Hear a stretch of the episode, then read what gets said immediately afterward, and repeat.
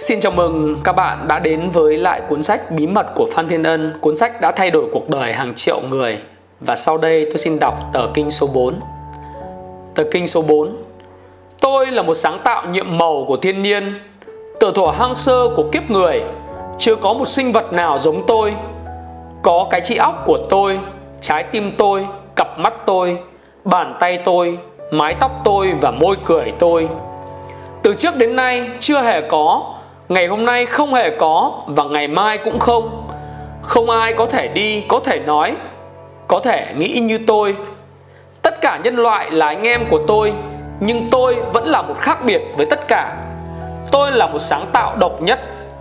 Tôi là một sáng tạo nhiệm màu của thiên nhiên. Mặc dù tôi thuộc loài động vật, nhưng những thèm muốn tầm thường của các loài thú không thỏa mãn tôi. Trong tôi là một ngọn lửa nung đốt từ nhiều thế hệ và sức nóng của lửa là một lời nhắc nhở thường xuyên cho tinh thần tôi. Đòi hỏi tôi phải cải thiện mỗi ngày. Tôi sẽ giữ hoài ngọn lửa bất mãn này để tiến bộ hơn và sẽ tuyên ngôn về các đặc thù của con người tôi cho khắp thiên hạ.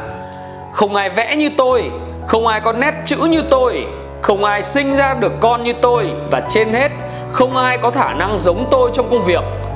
Từ giờ trở đi, tôi sẽ nhấn mạnh cái đặc thù này và truyền bá nó rộng rãi trong những giao tiếp tôi là một sáng tạo nhiệm màu của thiên nhiên. Tôi sẽ không bao giờ cố gắng để bắt chước người khác. Tôi sẽ phô bày cái khác biệt, cái đặc thù của tôi ra khắp thị trường. Tôi sẽ giao bán cái đặc thù này. Tôi sẽ chiếu rọi cái đặc thù và giấu kín những cái tương đồng trong những sản phẩm dịch vụ tôi sản xuất. Tôi áp dụng nguyên tắc này. Tôi hãnh diện với cái đặc thù đó. Tôi là một sáng tạo nhiệm màu của thiên nhiên. Tôi là một viên ngọc hiếm có cái gì hiếm có đều trở thành vô giá. Tôi là sản phẩm của ngàn năm tiến hóa. Do đó trí óc tôi thân thể tôi đều hoàn thiện hoàn mỹ hơn những bậc vua chúa cao nhân từ đời kiếp trước. Nhưng khả năng của tôi trí óc tôi trái tim tôi và thân thể tôi sẽ mục giữa hư hoại và tan biến nếu tôi không sử dụng chúng mỗi ngày. Tiềm năng của tôi gần như vô hạn định. Vậy mà tôi đã chỉ sử dụng một phần rất nhỏ của khối óc tôi, bắp thịt tôi. Hôm nay tôi sẽ bắt đầu gia tăng sự sử dụng này. Tôi sẽ không còn thỏa mãn với những thành quả của ngày hôm qua. Tôi sẽ để những lời khen vô nghĩa gây tự mãn với những công việc nhỏ nhoi không đáng kể. Tôi hiểu rằng tôi sẽ gặt hái thành quả gấp trăm lần những mùa gặt cũ. Việc tôi sinh ra đời đã là một phép màu. Vì vậy, tôi sẽ tiếp tục tạo nên những phép màu khác để xứng đáng với sự sáng tạo nhiệm màu này. Tôi là một sự sáng tạo nhiệm màu của thiên nhiên. Tôi sinh ra không do một sự tình cờ hay tai nạn.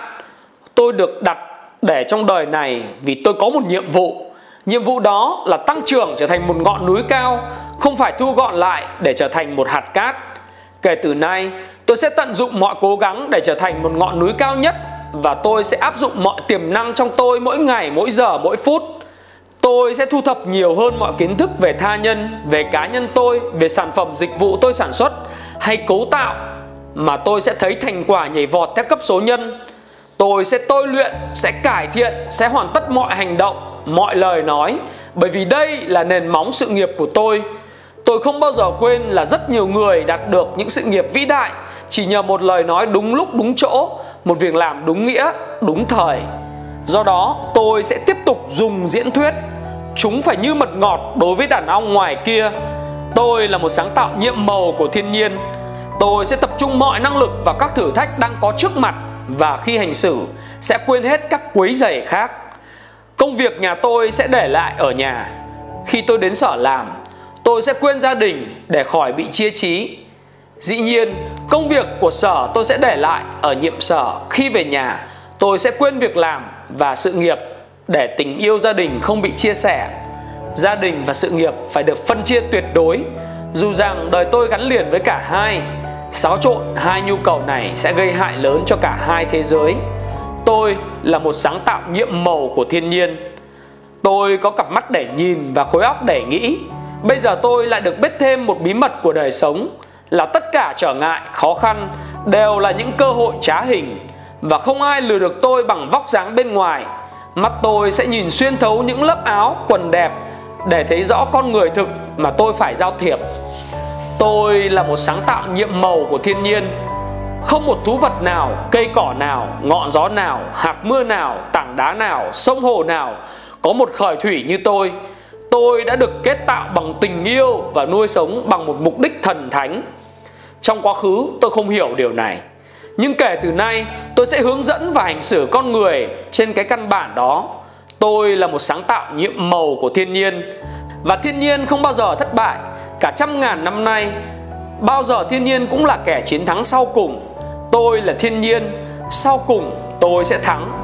Tôi sẽ thắng, sẽ trở thành một cao nhân bởi vì cái đặc thù của tôi. Tôi là một phép màu lớn nhất của thiên nhiên. Các bạn vừa nghe xong Bí mật của Phan Thiên Ân tờ kinh số 4 và tôi xin hẹn gặp lại các bạn trong tờ kinh số 5.